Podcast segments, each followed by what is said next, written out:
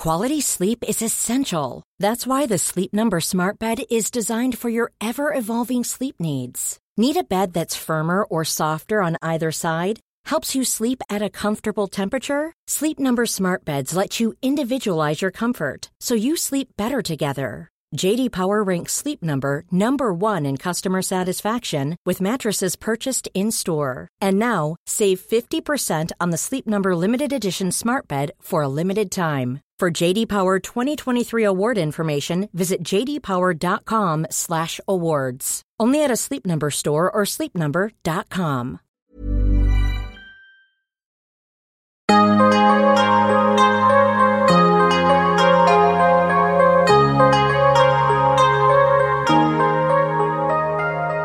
Vores mentale sundhed er nedadgående, og det er til trods for, at vi aldrig har været rigere, aldrig har haft flere muligheder og aldrig har levet længere.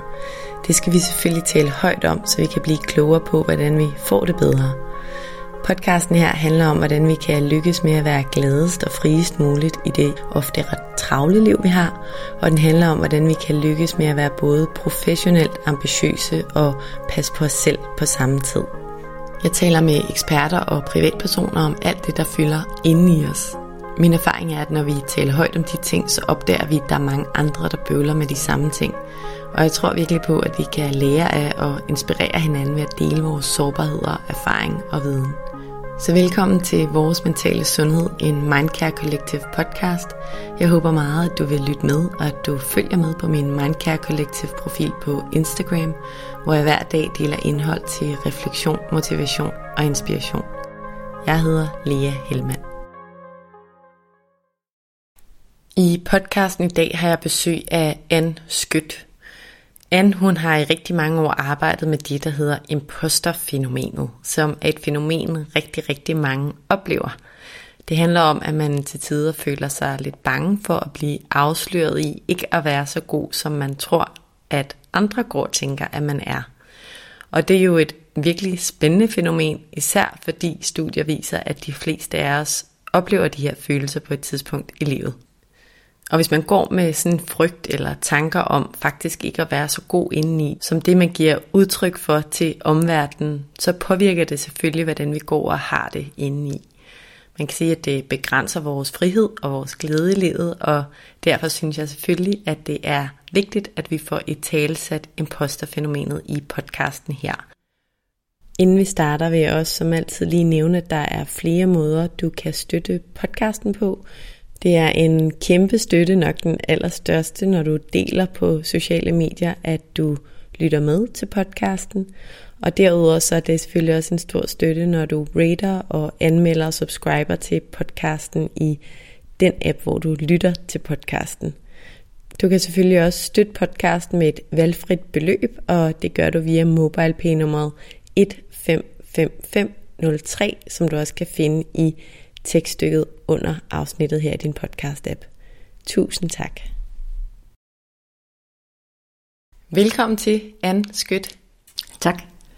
Anne, jeg har glædet mig meget til at tale med dig i dag, fordi vi skal tale om et emne, om et fænomen faktisk, som jeg synes er rigtig interessant i relation til mental trivsel og i relation til, hvordan vi går og har det indeni, som den her podcast jo handler om helt grundlæggende.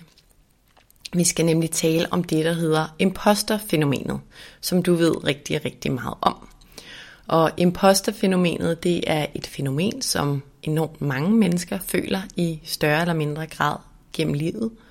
Og det, som imposterfænomenet helt grundlæggende er betegnelsen for, det er en følelse af utilstrækkelighed.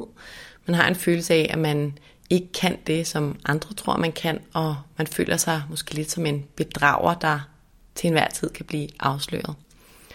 Og det fænomen, det er jo i sig selv virkelig interessant og spændende, men jeg synes særligt det er interessant, fordi studier peger på, at mindst 70% af os i løbet af et liv vil opleve det her imposterfænomen mindst én gang.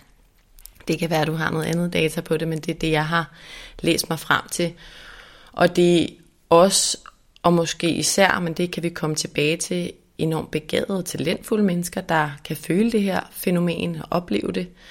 Jeg hørte forleden en Zetland-artikel, hvor det blev nævnt, at blandt andet Serena Williams og Tom Hanks og Facebooks direktør og seje feminist Sheryl Sandberg og Howard Schultz, som er Starbucks CEO, Emma Watson og den danske teaterchef Kasper Holten har udtalt, at de kender til det her fænomen.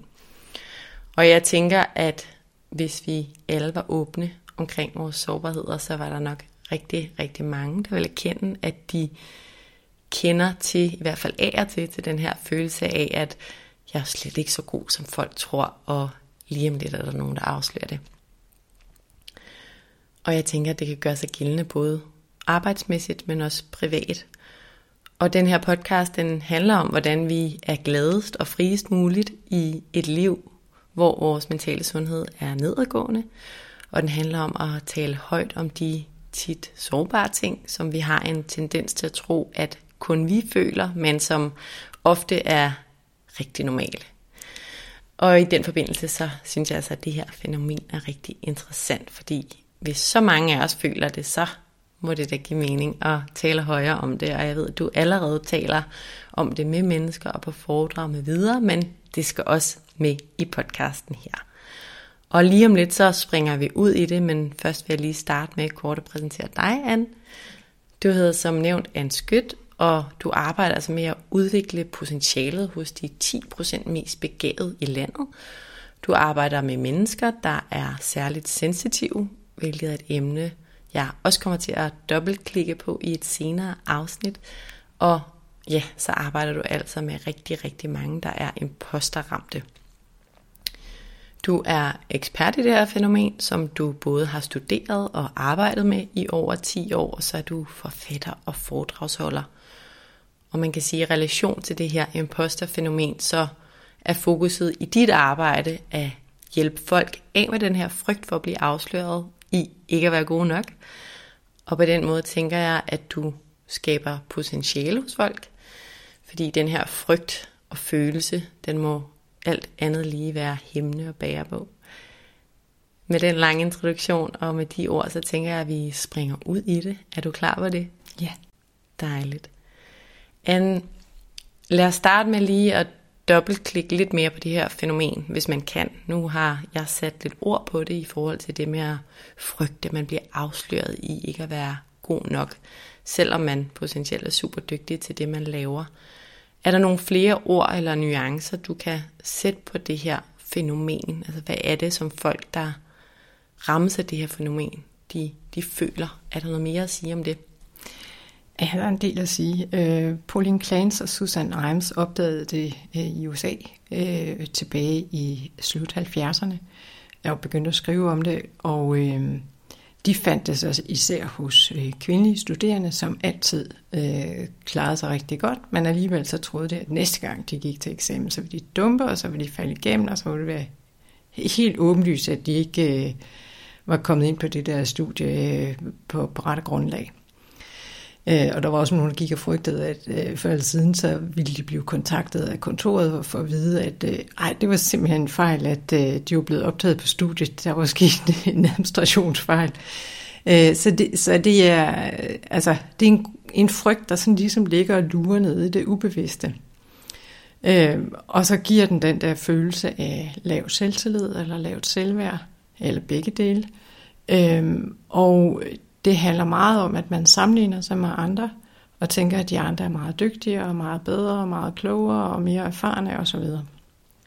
Og samtidig så handler det om, at man stiller enormt høje krav og forventninger til sig selv, som kan være vildt svære at leve op til. Øh, og det er derfor, man sådan, altså der, der er sådan grundlæggende øh, to varianter. Der er dem, der øh, konstant føler, at de er dogne og ikke gør det godt nok, fordi det øh, præstationsmønster, de har, gør, at de præsterer sådan i ryg. Øh, og så er der dem, der præsterer stabilt, som er mere sådan, øh, mere har tendens til at overpræstere.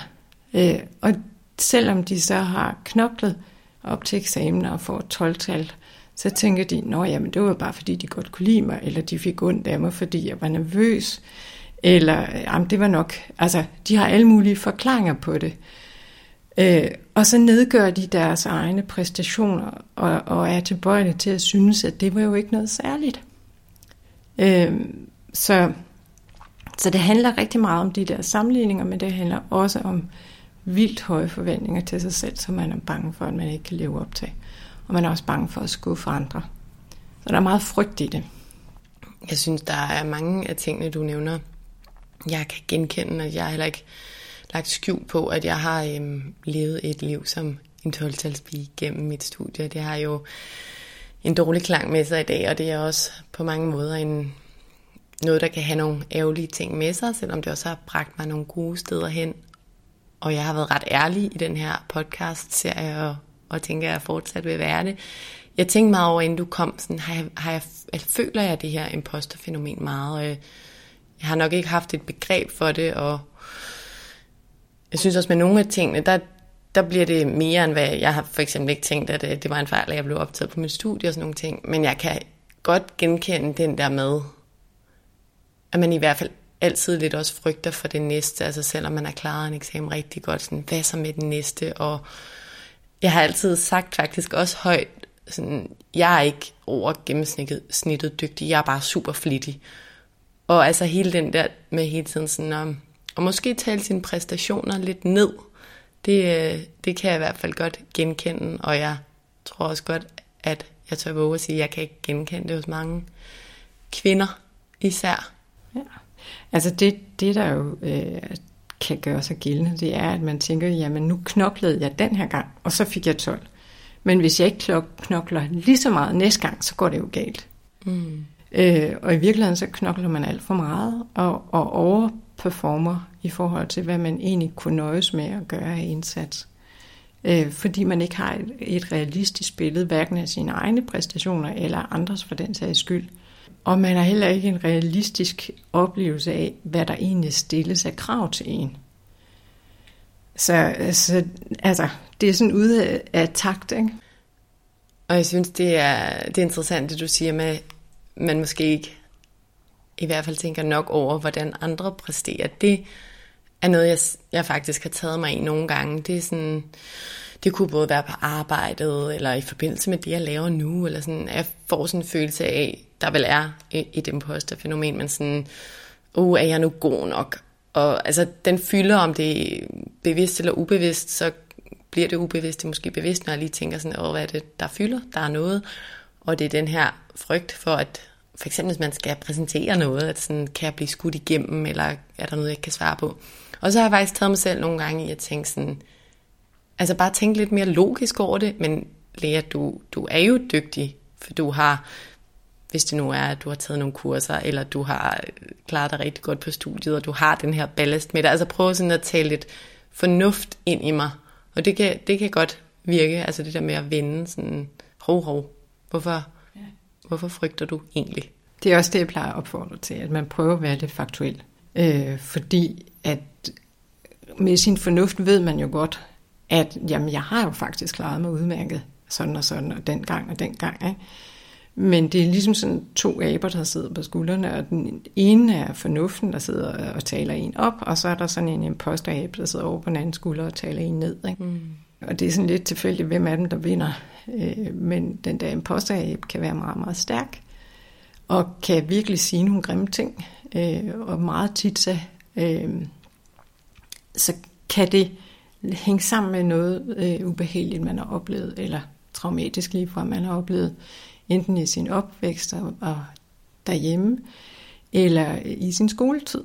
Altså for eksempel en, der, der fortalte, at jamen, hun havde enorm præstationsangst i forhold til netop det der med at stille sig op foran nogen og sige noget, fordi at tilbage i skolen, så havde hun oplevet, at øh, på det der engelskhold, de havde, så, så øh, hvis man skulle stille sig op og præsentere noget for de andre, så sad de og himlede med øjnene og kastede visklæder efter og sådan noget.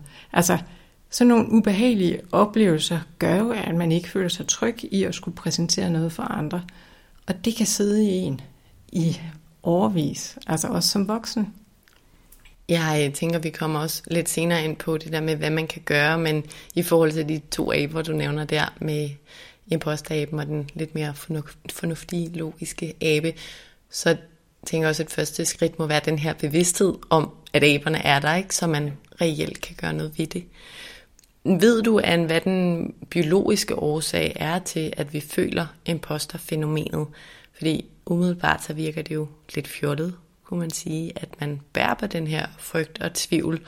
Især hvis man er enormt dygtig, men egentlig også hvis man ikke er dygtig, så vil det vel være mere befriende at være åben omkring det, åben omkring, hvad man ligesom ikke er god til, og, og hvad man frygter.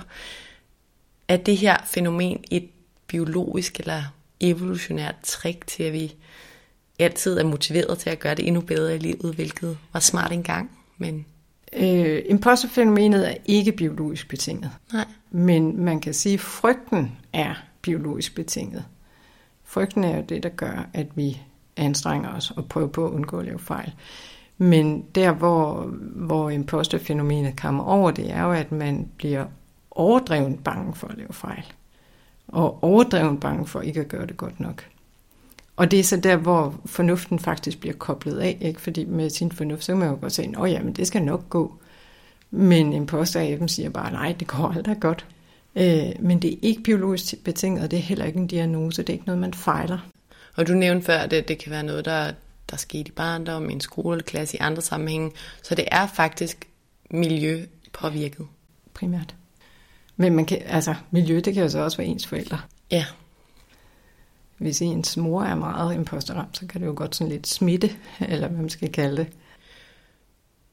Det må også betyde, at man kan komme af med det, tænker jeg, hvis man har tilladt sig det. Ja, det kan man, men det er ikke, øh, det er ikke altid lige nemt. Det kommer an på, i hvilken grad man er ramt af det. Ikke? Mm. Det kommer vi tilbage til. Nu ved jeg, at du særligt arbejder med ledere og særligt begavet folk. Kan man sige noget om, hvem der primært rammes af det her imposterfænomen? Nu nævnte du noget med, med kvinder, der studerede i det studie, du refererede til, men er det noget, der potentielt rammer alle, eller hvad viser studierne? Altså studien viser, at det rammer bredt. Øh, både øh, mænd og kvinder. Øh, en tysker, øh, Sonja Rohrmann, øh, lavede et studie i 2016, hvor hun fandt ud af, at ja, altså i forhold til sådan nogle ledere, så er det begge køn. Øh, det viser sig også, at kvindelige ledere har mere til fælles med deres mandlige lederkolleger, end de har med deres kvindelige kolleger. Men det er så en anden side af sagen. Øh, men, men det, hun viste, var i hvert fald, at det ramte begge køn. Og i forhold til ledelse, der er det jo det der med, at man aldrig rigtig ved, hvornår man er færdig. Og der er altid nogen, og jeg har også selv været leder i en del år, der er altid nogen, der vil synes, at du skulle have gjort noget andet. Eller at du kunne have gjort noget andet. Og hvis de havde været ledere, så ville de have gjort noget andet. Ikke? Så der er masser af grund til at komme i tvivl, om det nu er godt nok det, man har gjort. Øh, samtidig så bliver du aldrig færdig.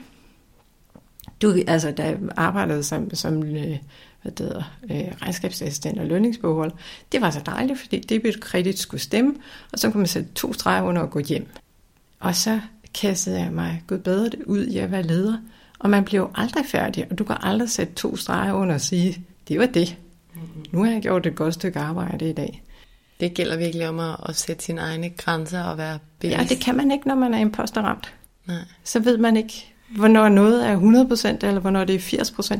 Altså, det er jo en af de klassiske dårlige råd, vil jeg komme til at kalde det, ikke? Fordi at, at hvis der er nogen, der er meget perfektionistiske eller meget imposterramte, så kan deres ledere eller kolleger jo godt finde på at sige, ah, men du, øh, du behøver ikke at tage det så, altså, det skal ikke være sådan super tip-top, du kan bare sådan schuster lidt til det, og 80% er godt nok. Men som en posterramt eller perfektionist, der har man jo absolut ingen anelse om, hvornår noget det er 80 eller 100 eller 120 eller 140 procent. Så man kan ikke rigtig bruge det der råd med, at du skal bare tage den med ro og lade være med at anstrenge dig så meget. Ikke? Nej, og jeg tænker selv egentlig på min...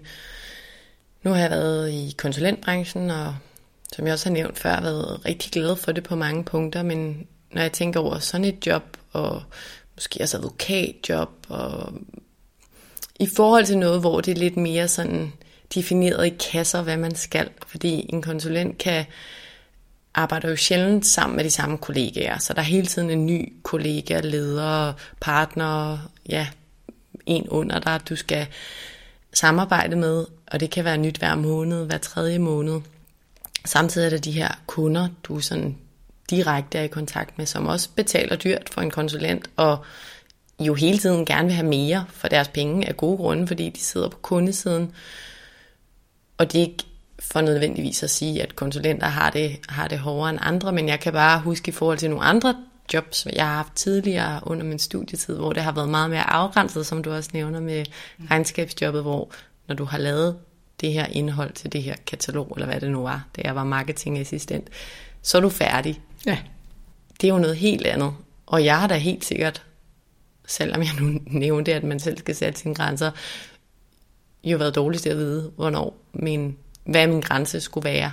Ja, det bliver helt klart også forværet af, at det er sådan en konkurrencepræget præstationskultur. Altså, hvis du hele tiden bliver målt på resultater og øh, bonus og dit og datten, jamen så, så vil det jo også fremme, at du hele tiden skal forsøge at gøre det bedre. Mm. Og hele tiden skal forsøge at, at overgå dig selv, og overgå dine kolleger, og toppræstere, og, og yde dit ypperste i forhold til øh, kunderne. Men hvad skal en imposterramt i sådan en branche, tænker der også, at mange af dem gør? Øhm, for det er jo individuelt, ikke? Altså, roden til, hvorfor de har imposterfænomenet, eller imposterkomplekset, ligger jo i deres personlige bagage, og i, nogle gange i deres personlighed, ikke? altså om de har lav selvtillid, eller øh, lavt selvværd. Øh, hvordan er nu? Er det Boston Consulting, der er kendt for at tiltrække high performers, with, uh, insecure high performers, eller sådan noget? Uh, insecure overachievers. Overachievers, ja. Altså, det, det er jo sådan helt klassisk, ikke? Altså, så har du lav selvtillid eller lav selvværd, og du ved aldrig, hvornår noget er godt nok, og det er jo fedt for arbejdsgiverne, ikke? fordi så knokler du solen sort. Mm. Øh, men det er ikke godt for dig. Øh, så, så spørgsmålet er, jamen dels, hvad har du i din egen bagage, som du kan rydde op i og få det bedre med? Men også er det i virkeligheden et godt sted for dig at være. Så der, der er flere elementer i det. Og så for lige at vende tilbage til, hvem det især rammer, jamen så rammer det altså især dem, der er godt begavet, fordi de er tilbøjelige til at undervurdere deres egen præstationer. De tænker, jamen det var jo nemt. Så når det er nemt for mig, så er det nok nemt for alle. Så de tager for givet, at andre er på samme niveau. I hvert fald indtil de får tal på deres IQ og begynder at forstå, når okay, det kan godt være, at hvis det nu er mellem de 5%, så er det faktisk ikke nemt for alle, det jeg synes er nemt. Men indtil de får den erkendelse, så er de jo tilbøjelige til at tro, altså det er sådan, man kan ikke se skoven for træer, vel? Altså, er man tilbøjelig til at tro, at andre er ligesom en selv. Det tror jeg er sådan en almen menneskelig ting, ikke? Øhm, så så øh, det, det handler også om, at man er i et miljø, hvor, man, hvor der er meget sådan subjektive kriterier for, hvornår man har gjort noget godt nok.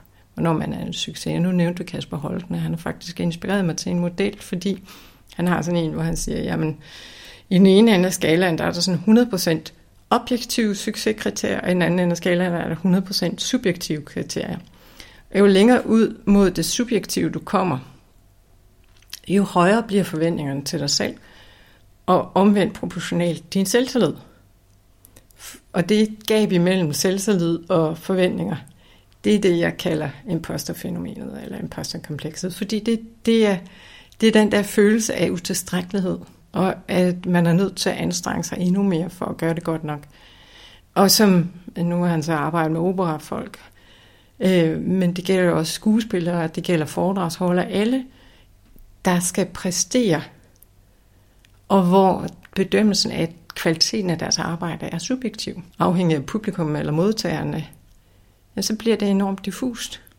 Så nu skal vi selvfølgelig ikke udelukke nogen arbejdsmuligheder for nogen, men hvis man er en postramt, giver det selvfølgelig rigtig god idé at arbejde med det, men så er det som udgangspunkt nemmere at arbejde sted, arbejde et sted, hvor der er nogle meget klare definitioner for, hvornår du har gjort et godt stykke arbejde. Ja, Øhm, der var jo også, øh, hvad, hvad hedder, øh, Gunvar Løsbæk øh, fra Weekendavisen har skrevet øh, inden, men også øh, øh, hos Weekendavisen om PHD'er, som er ramt af det.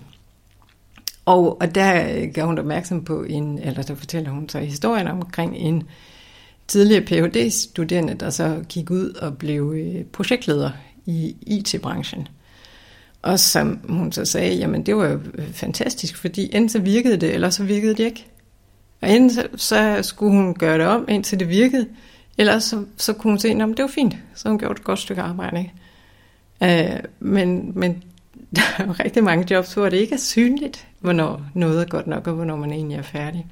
Ja, helt vildt. Og igen, nu ved jeg godt, at jeg nævner konsulentbranchen, men også advokatbranchen. Altså jo, du kan selvfølgelig godt få afsluttet en sag advokatmæssigt, men der vil også altid være nogen, der er utilfredse en eller anden part, eller som kunden, som sagt, i konsulentbranchen ville de gerne have lidt mere, eller de havde troet, de, at projektet ville gavne virksomheden lidt mere. Så der er godt nok mange ja. parametre der. Jeg har haft et par advokater øh, i forløb øh, undervejs, og, og det blandt andet, altså hvis du så samtidig er lidt ekstra sensitiv, altså det vil sige ekstra påvirkelig over for kritik, jamen så det der med at skulle sende en mail til en chef og sige, jeg mener, det skal være sådan og sådan, øh, eller til en kunde, og så få den tilbage med alle mulige rettelser, det kan være helt vildt ubehageligt, altså hvis du er imposterramt. Jeg tænkte faktisk over, da du talte før om, fordi det lød som om, at det var svært egentlig helt at tro på sine succeser, fordi man var sådan, åh, der arbejdede jeg bare flittigt, eller var heldig, eller hvad nu. Men har imposterramte også sværere ved at modtage kritik, fordi det så rammer hårdere? Sensitive har sværere ved at modtage kritik, okay. og der er meget tit sammenfald. Mm. Øh, eller man kan sige, hvis du er ekstra påvirkelig jamen, og, og har mindre filter på, så, som er en del af det med at være påvirkelig og sensitiv, jamen så går kritikken jo bare mere ind hos dig.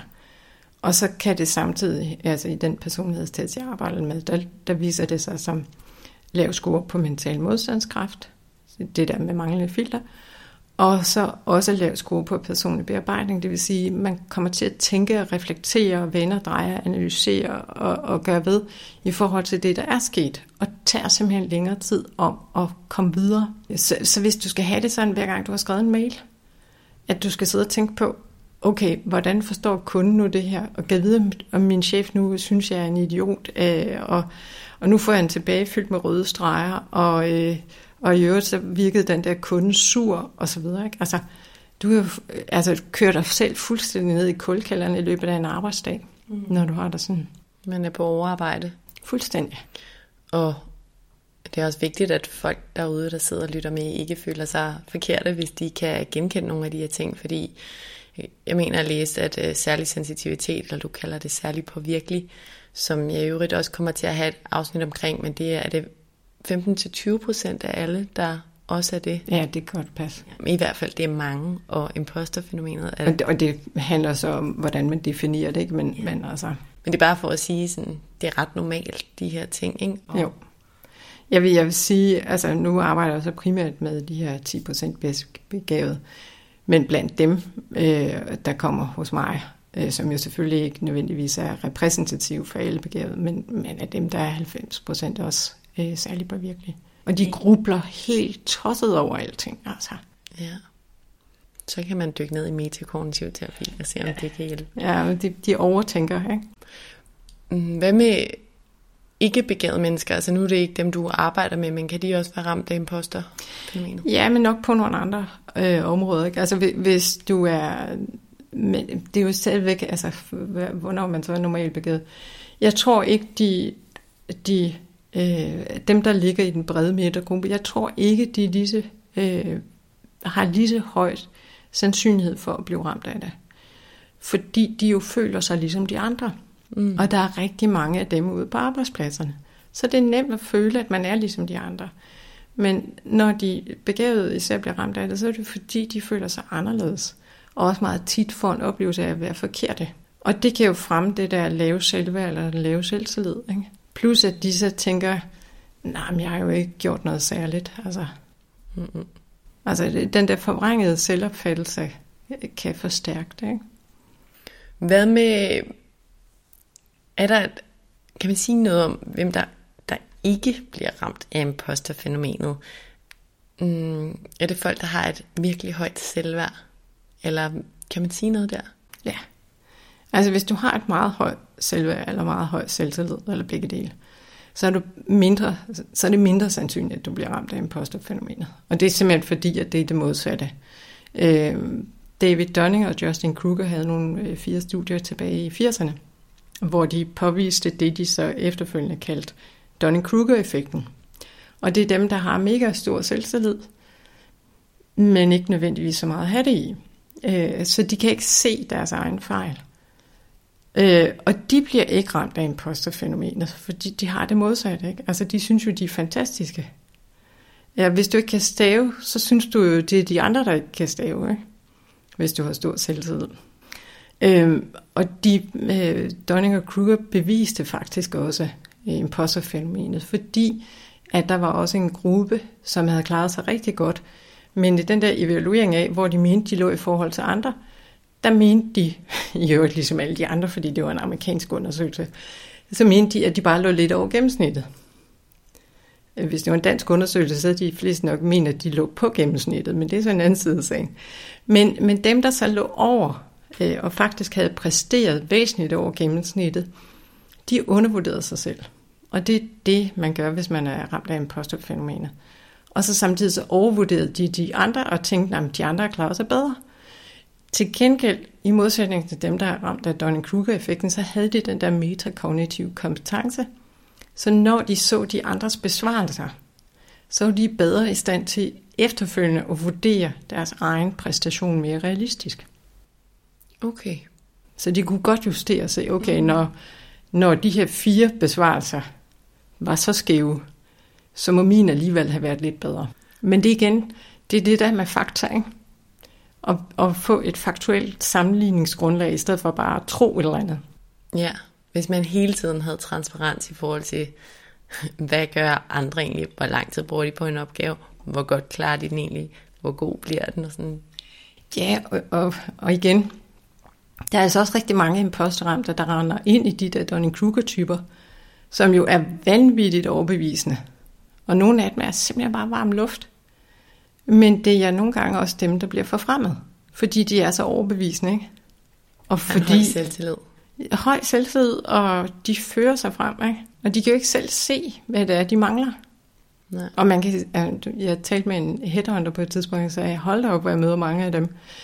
Øh, og man kan sige, det er der måske en logisk grund til for så vidt, at han jo øh, arbejder med rigtig mange ledere. Det er jo ret typisk, at hvis man er sælger, jamen, og du gør det rigtig godt, jamen, så bliver du forfremmet til salgschef, og så får virksomheden en dårlig salgschef og mister en god sælger. Ikke? Øh, men den her selvsikre sælger har jo ikke en erkendelse af, at ledelse er noget helt andet, og tager jo sin præstationsbaserede selvtillid med sig ind i lederjobbet. Ikke? Det er derfor, vi mangler en masse gode ledere. Yes. Mm. Er det ikke også noget med, at man siger, at hvis man er højt begavet, så ved man alt andet mere lige. Man ved alt andet lige. Også mere om, hvad man ikke ved. Jo, du er mere bevidst om det. Ja. Og det er jo også det, der fremmer imposterfænomenet, at du bliver opmærksom på alt det, du ikke ved.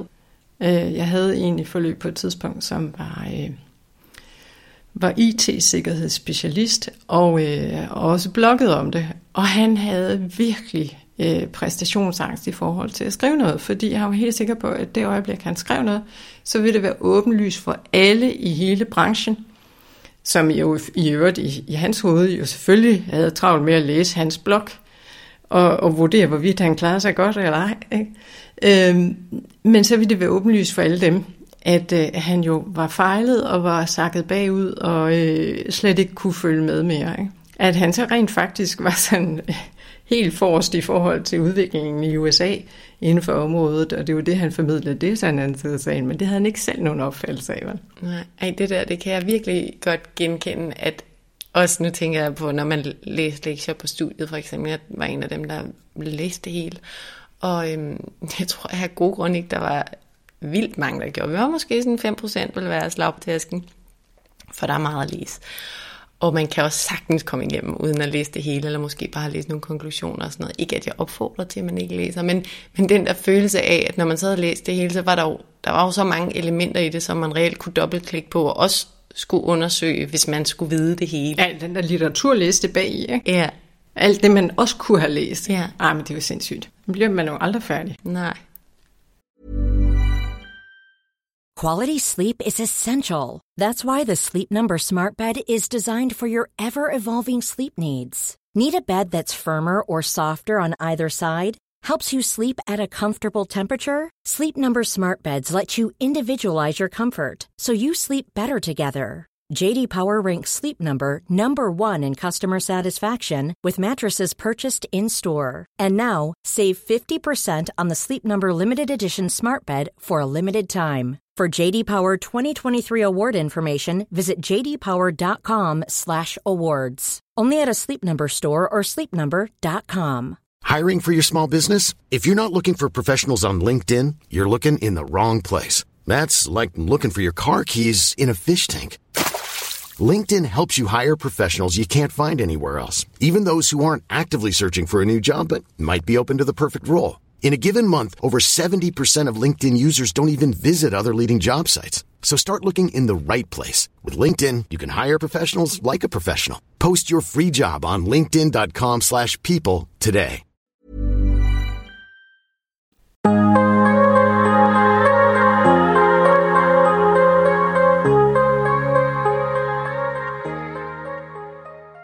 Vi har været lidt inde på det her, men altså, du arbejder jo med at ændre tankemønstre og mindset hos folk, der føler det her fænomen.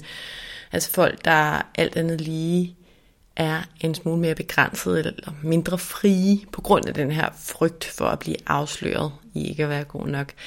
Mm, hvad gør du, når du arbejder med dem? Du har været inde på, at folk selvfølgelig skal behandles individuelt, og det giver også rigtig god mening, og at det formentlig tager lang tid at ændre et, et fastgroet mindset, men kan du alligevel fortælle mig og lytterne lidt om, hvordan du arbejder med at ændre de her imposter tankemønstre? Altså hvordan fjerner man den frygt hos folk og giver dem troen på, at de oprigtigt er gode nok? Ja, hvis man bare lige kunne lave sådan en quick fix der, at de kunne komme til mig et par gange, og så gå hjem med noget selvtillid, og så var det ligesom fikset, så ville det være nemt, ikke?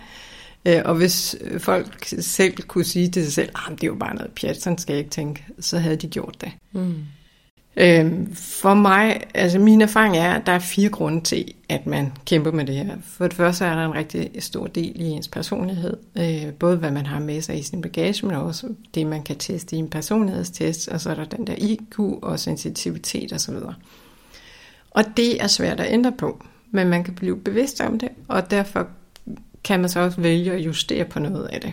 Øh, og, og jeg bliver sådan indimellem imponeret over, at der er pessimister, der så efter et forløb bliver mere optimistiske, og altså, at der sker virkelig også noget på deres personlighed. Men det er deres egen indsats. Øh, den anden grund er relationerne. At de kan være med til at holde en fast i det mønster, man nu har. Hvis man for eksempel er pleaser, øh, så er, der nogle mennesker rundt omkring en, der synes, at det skal man da blive ved med at være. Det er da så dejligt. Øhm, og så er der ens mønstre, og det er både tankemønstre og handlingsmønstre. Og når man har arbejdet med de tre ting, jamen så kommer frygten. Fordi hvad skal der nu ske, når jeg nu ikke gør, som jeg plejer? Øh, og det arbejder vi også med. Men hvis vi går tilbage til øh, tankemønstrene, øh, så arbejder jeg med det, jeg kalder en mental uvending, øh, hvor man går ind og simpelthen ændre de der negative overbevisninger og tanker. Men man kan ikke bare sige det modsatte, øh, fordi det vil man ikke tro på. Man er nødt til, og det er sådan lidt håndværk og lidt, øh, øh og sådan næsten arkeologi nogle gange, ikke? Altså at finde frem til, jamen, hvornår oplevede du den her følelse først? Hvornår opstod den her tanke, eller den her overbevisning hos dig? Og så finde ud af, at det var fordi den der episode i 5. klasse med øh, med at skulle stå og præsentere, jamen det var der, det startede, ikke? Og for nogen ligger længere tilbage. Altså, øh, når man så har forstået det, og ligesom givet slip på den oplevelse, jamen så er man så klar til at få en ny og mere positiv og konstruktiv måde at tænke på. Og man kan sige, at imposterfænomen, det er ligesom sådan en stor, bred, grim motorvej inde i hjernen, ikke? som man meget nemt kan ryge tilbage på. Og når man så arbejder med sådan en mental uvending, så skal du i gang med at lave en lille ny sti inde i hjernen. Og det tager altså lige noget tid inden, altså i starten, så kan man ikke se den der dyreveksel, man er i gang med at lave. Øh, så det kræver noget tilvinding øh, og noget arbejde at få, få dem ind på harddisken. Ikke? Ja. Og, og apropos harddisken, så er øh, imposterfænomen, det er jo ligesom sådan noget malware, der er blevet installeret sig selv derinde, ikke? og så saboterer alle de andre programmer derinde. Ja. Det er jo det der med, at vi har de defaults, som vi har opdyrket gennem livet. Og nu kalder du det en motorvej, der er også nogle gange nogen, der kalder det floder, og altså de vante fodtrin, man tager normalt. Og jeg synes virkelig, og sådan, jeg tænker en ting først og fremmest, det er, at det er ikke et quick fix, kan vi jo godt høre. Det tager, det tager lang tid. Og... Nej, det er ikke fordi, det tager lang tid. Altså, de forløb, jeg faciliterer, det er sådan 3-3,5 måneder, typisk.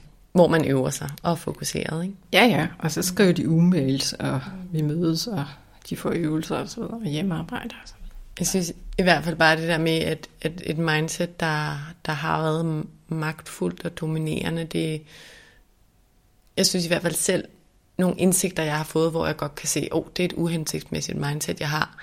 Så når jeg øver mig i at ændre det, altså jeg har bare taget mig selv i, og sådan, gud, hvor er det magtfuldt, det her mindset. Det kræver virkelig, at jeg er fokuseret på at ændre det. Ja, og, og nu, er jeg jo, nu er jeg ikke belastet af hverken at være psykolog eller klassisk coach på den måde. Jeg er relationscoach, og så har jeg også læst noget på, på Jung-instituttet øh, nogle semestre. Så jeg ved rigtig meget om traumer og komplekser og sådan noget, og det ubevidste. Øh, og det her imposterfænomen er ubevidst, og det er ligesom et kompleks, der bare ligger sådan nede i det ubevidste, ligesom en magnet tiltrækker sig lag på lag af oplevelser, der bekræfter, jamen det er sådan her, det er, og bliver ved med at være. Så selvom du så med din bevidsthed siger, at sådan skal jeg da ikke tænke mere, så ligger komplekset jo stadigvæk dernede. Hvis du ikke har forstået, hvad det er, det handler om, så er det svært at give slip på. Mm. Øh, og den måde, jeg arbejder med det på, er også, at vi skal sætte noget andet i stedet for. Fordi dit traume, eller det der, den der ubehagelige oplevelse, den ligger der og tiltrækker ligesom negative ioner, eller hvad man kan kalde det. Øhm, men, men du er nødt til at få det vendt, og du er nødt til at få noget andet i stedet for, fordi der har været en god grund til, at du fik det mønster. Der har været en god grund til din frygt. Den har faktisk været velbegrundet, og du har haft brug for at have den her overlevelsesstrategi i forhold til dine tanker eller dine handlinger. De har givet mening på et tidspunkt. Yeah. Så vi kan ikke bare fjerne det, uden at give dig noget andet, som er bedre. Så man kan ikke bare sige, det, det skal jeg ikke gøre. Man skal ligesom finde den, den nye strategi for, hvad jeg så skal tænke i de situationer, eller gøre ved mig selv aktivt. Ja, og, og problemet er jo også, øh, at mange af dem, der er øh, godt begavet, de også er sådan ret kritiske og selvkritiske og, og sådan skeptiske. Så hvis man bare siger til dem, du skal da, du skal da dit, eller du skal da dat, så siger de, nej, men det kan jeg jo ikke, fordi, og så kommer der en lang række. Og jeg har også rigtig mange, som har sådan en liste af minder. men fordi sådan og sådan, så kan jeg jo ikke. Øh, og så kommer de ikke rigtig videre.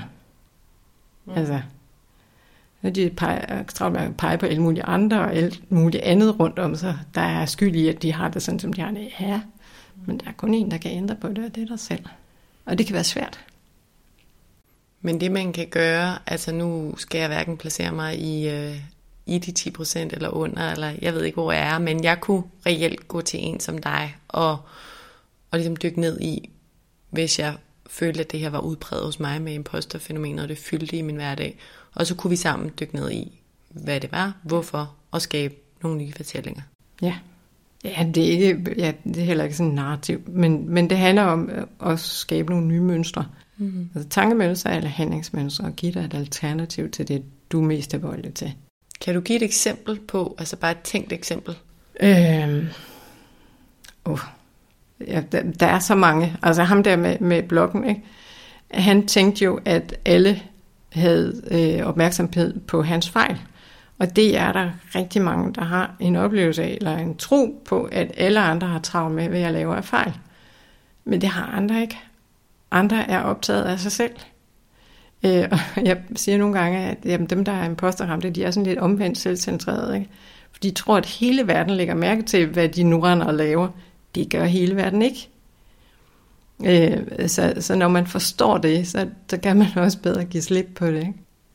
Eller måske grine lidt af det. Faktisk er humor en rigtig god ting i forhold til det her imposterfænomen. Så ham med bloggen skulle ligesom have den erkendelse, ja. at hele verden handler, sig ikke om, handler ikke om hans blog. Nej. Mm. Og så næste gang jeg hørte frem, så havde han skrevet en lang blog.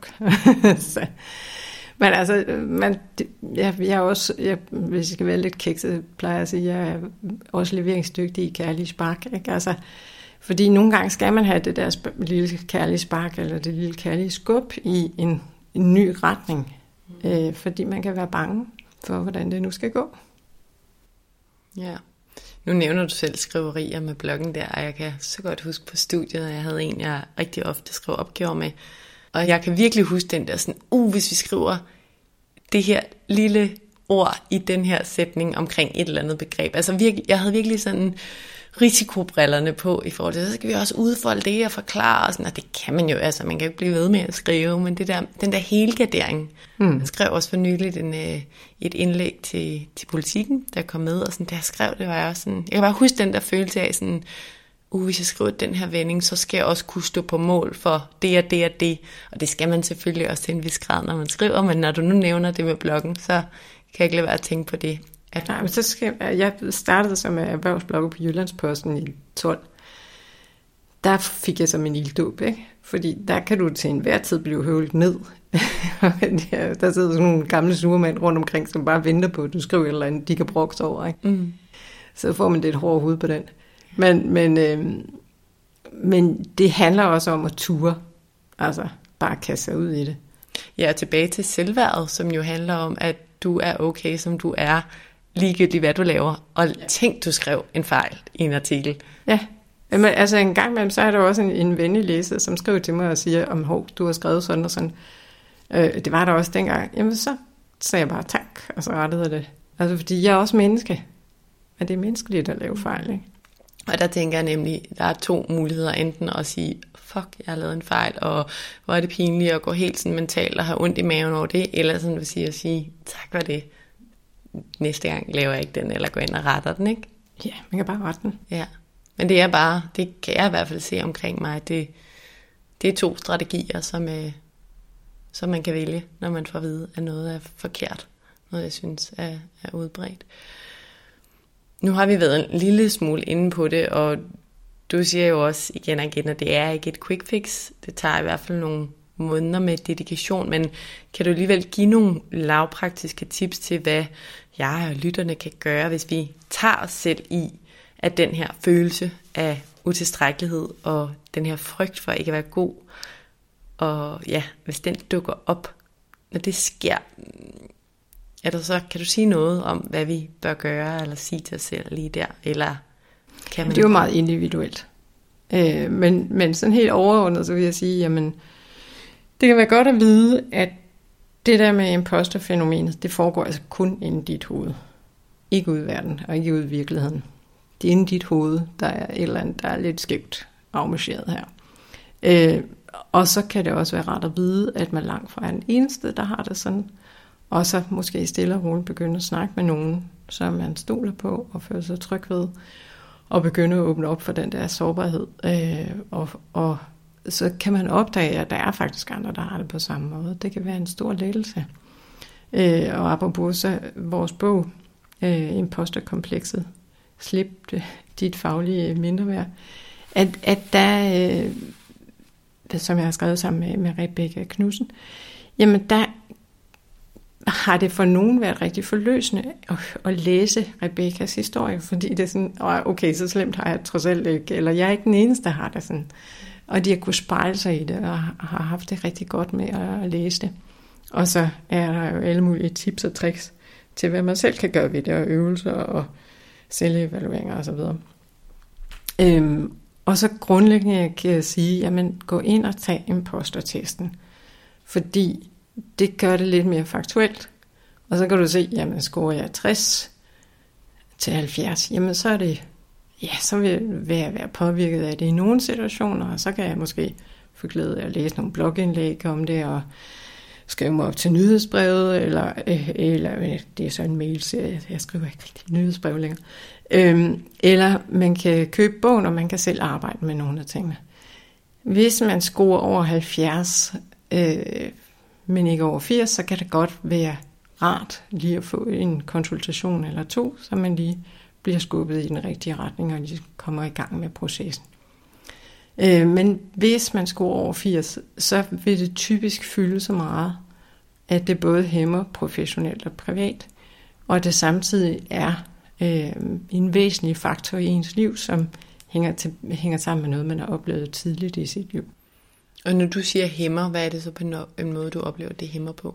Det hæmmer, hæmmer i forhold til øh, præstationer på arbejdet, at man er bange for ikke at gøre det godt nok, øh, og få ondt i maven. Øh, nogle kaster simpelthen op, inden de for eksempel skal lave en fremlæggelse eller undervise. Øh, Christina Klitsgaard, som har skrevet rigtig mange øh, nyhedsbreve og lever af øh, marked, hvad det hedder, et elektronisk markedsføring, ikke? Og give alle folk øh, råd og vejlede osv., jamen hun havde det jo helt forfærdeligt de første mange gange, hun skulle skrive e-mails. Og hver gang, hver gang hun skulle trykke på send, så hun, havde hun det helt vildt skidt. Mm. Øh, så, men det er forskelligt. Der er også nogen, der bare bliver nervøse, og der er også nogen, der bare går med og grubler. Øh, og da, da jeg selv, øh, jeg har aldrig haft det, de år, jeg arbejdede som HR-manager, havde det helt fint. Jeg havde ikke noget øh, overhovedet i nærheden af at have noget imposterfænomen. Fordi at jeg havde jo den uddannelse, man skulle have for at arbejde med det. Og jeg havde kolleger, og jeg havde et firma, og en ramme at, at arbejde under. Men det øjeblik, jeg så kastede mig ud i at blive selvstændig tilbage i starten af 12, jamen så var det bare ligesom mig. Og så kunne jeg begynde at sammenligne noget med psykologer og coaches og alle mulige andre, og tænkte, men det er jeg jo ikke, hvad er lige, jeg kan? Og kom enormt meget i tvivl om, hvad det egentlig var, jeg kunne bidrage med. Mm. Indtil det så gik op for mig, at jeg er nødt til at hjælpe de, der er begavet, fordi de har nogle andre problemstillinger, end flertallet har. Mm. Men det er jo tilbage til det der med, hvor defineret målet og succeserne er, ikke? eller arbejdsopgaverne. Øh, ja, men de blev så ikke mere defineret af det, men, men jeg fik bare afgrænset, hvem det var, jeg skulle hjælpe. Ja, men jeg tænkte omvendt, når du gik fra HR-stillingen til dit eget, der blev ja. de i hvert fald mindre. Ja, ja. Også fordi, at tror, der er ikke nogen, der kommer og giver dig opgaver og fortæller dig, hvad du skal lave, så skal du ligesom opfinde dig selv hver dag og dit eget arbejde. Ikke? Øhm, men, men en af de ting, jeg gør og stadigvæk gør, det er at tage min egen medicin, og det gjorde jeg også dengang. Jeg lavede nogle af øvelserne og fandt ud af, at ja, mm. men okay, det tror jeg så godt lige, jeg kan tage mig sammen til det her, fordi jeg skal i hvert fald ikke søge tilbage til, øh, til HR og ende i et eller andet job, hvor det er proceduredagen lang. Øhm, så ja. Så du har selv oplevet imposterfænomen? Ja, i høj grad. Men jeg ved også godt, altså når man er bevidst om det, så er det også lettere at stoppe op og sige, hov, der var det lige igen. Og hvad handler det om, den her situation? Mm. Og det er også den bevidsthed og den refleksionsevne, som dem, der har været i forløb, de får. Ja, så skriver de e-mails, og det er jo sådan en systematisk øh, refleksion, de laver der. Ja. Nu var du inde på også det der med at tale højt om det, lidt lige før med, med nogen, man har tillid til. Ikke? Det synes jeg også, der er meget, der peger på i, i forhold til mange emner faktisk, men det der med at tale højt om det og føle sig mindre alene, bare det kan gøre noget, og så det du siger med bevidstheden, det er i hvert fald noget, der også hjælper mig. Altså det kan være, også bare hvis jeg får en kritisk tanke, så være sådan, åh, oh, som du lige siger, der var den igen, og hvad man så vælger at gøre derfra, det kan være lidt forskelligt, men jeg tror virkelig, at den der bevidsthed, den, øh, den kan få os langt. Ja, jeg, jeg arbejder ud fra, altså det, da jeg arbejdede med det i nogle år, så gik det op, men det handler om fire trin. For det første, at man er bevidst. For det andet, at man begynder at reflektere over tingene og prøve at forstå, hvad det handler om. Og når man så kan det, øh, så kommer trin 3, som er handling. Altså, at man er nødt til at gøre noget andet, end det, man plejer at gøre. Og det er så der, hvor kæden den tit hopper af. Øh, fordi at så får man gjort det en eller to gange, og så gør man i øvrigt, ligesom man plejer. Øh, og det er først, når man så også kommer til trin 4, hvor der er noget vedholdenhed, og hvor man bliver ved, indtil man har fået ændret sine øh, handlingsmønstre eller tankemønstre, og fået nogle nye gode vaner, at man faktisk kommer til den der forandring. Og også der, hvor det holder, og man ikke bare ryger tilbage på motorvejen.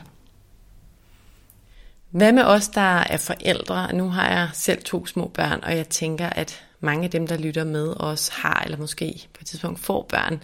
Er der noget, vi som forældre kan gøre for proaktivt at øge chancerne for, at det her fænomen ikke fylder i vores børns hoveder?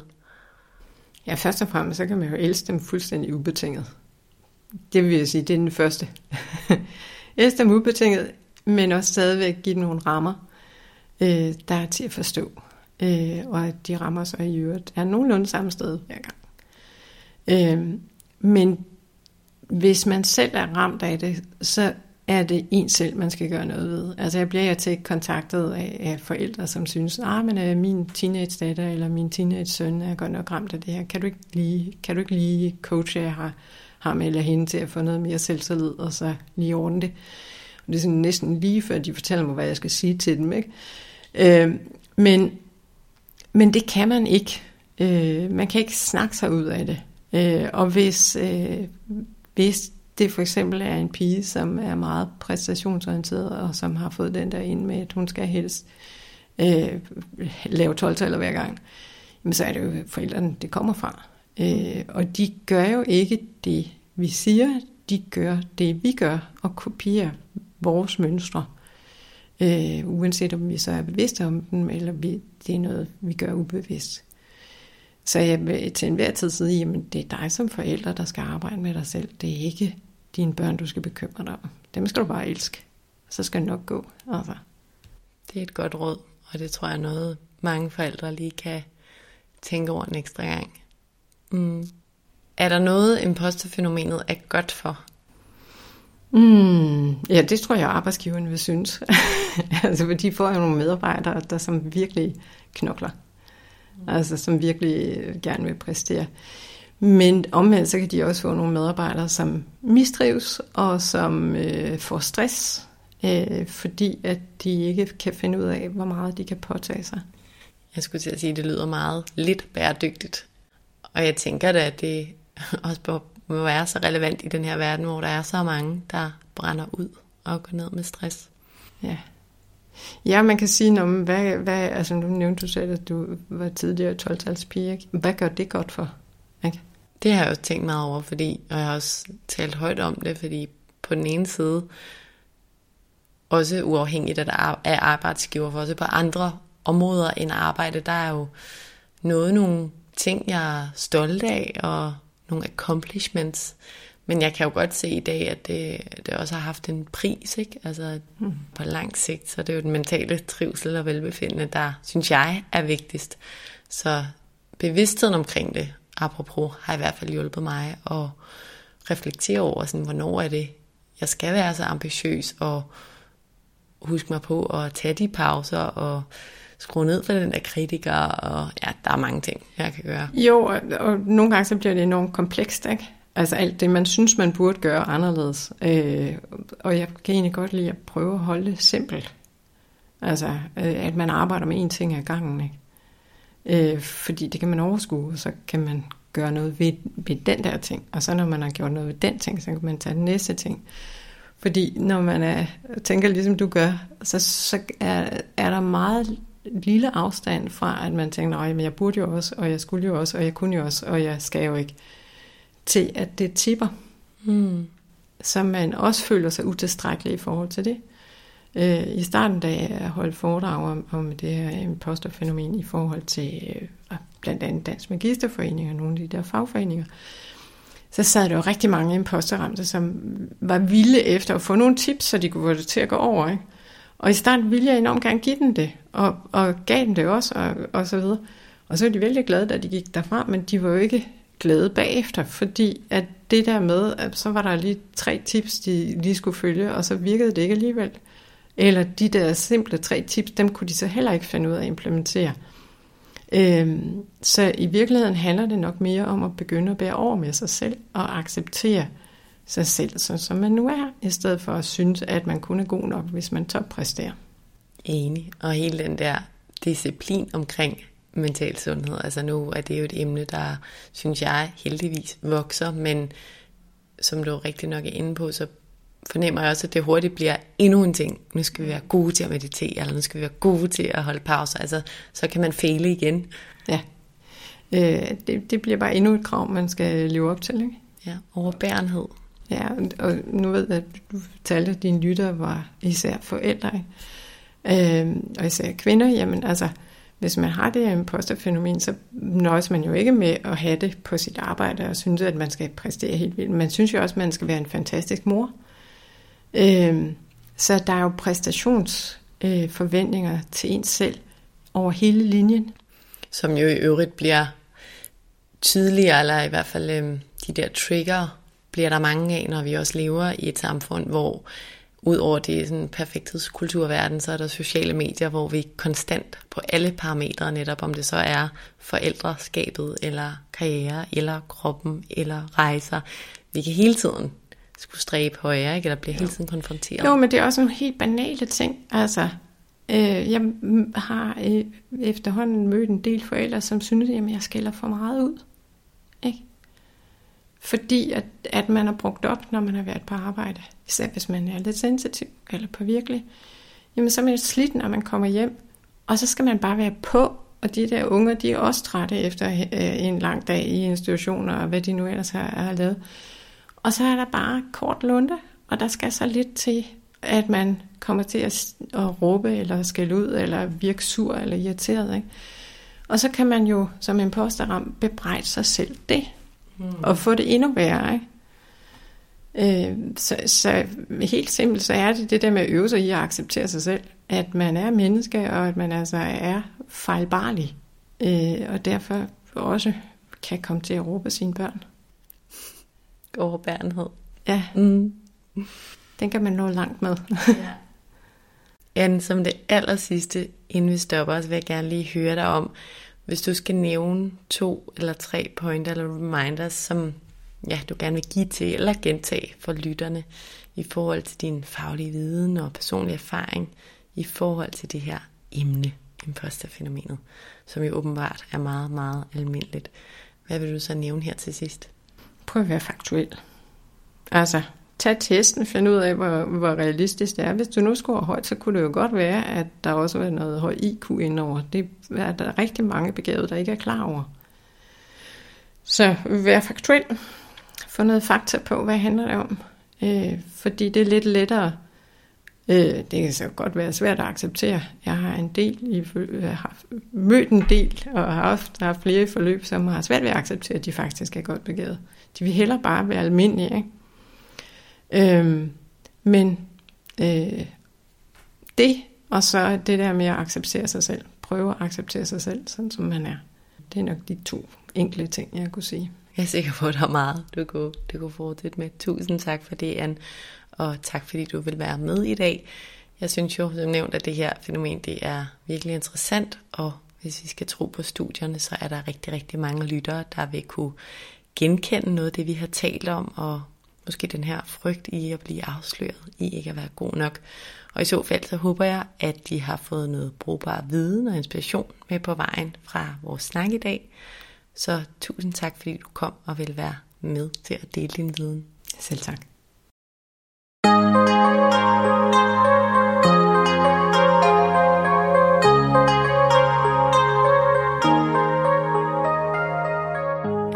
Forestille mig, at der er mange af jer, der lytter med, der kan genkende i hvert fald nogle af de ting, en skyt var inde på i dag. Jeg tror, mange kan genkende følelsen eller tanken omkring, at jeg mon god nok til det her. Det kan enten være i sociale settings, når man møder nye folk, nogen man måske ser lidt op til, eller det kan være i arbejdsmæssige settings, hvor man skal løse en svær opgave eller stå på scenen og fremlægge noget.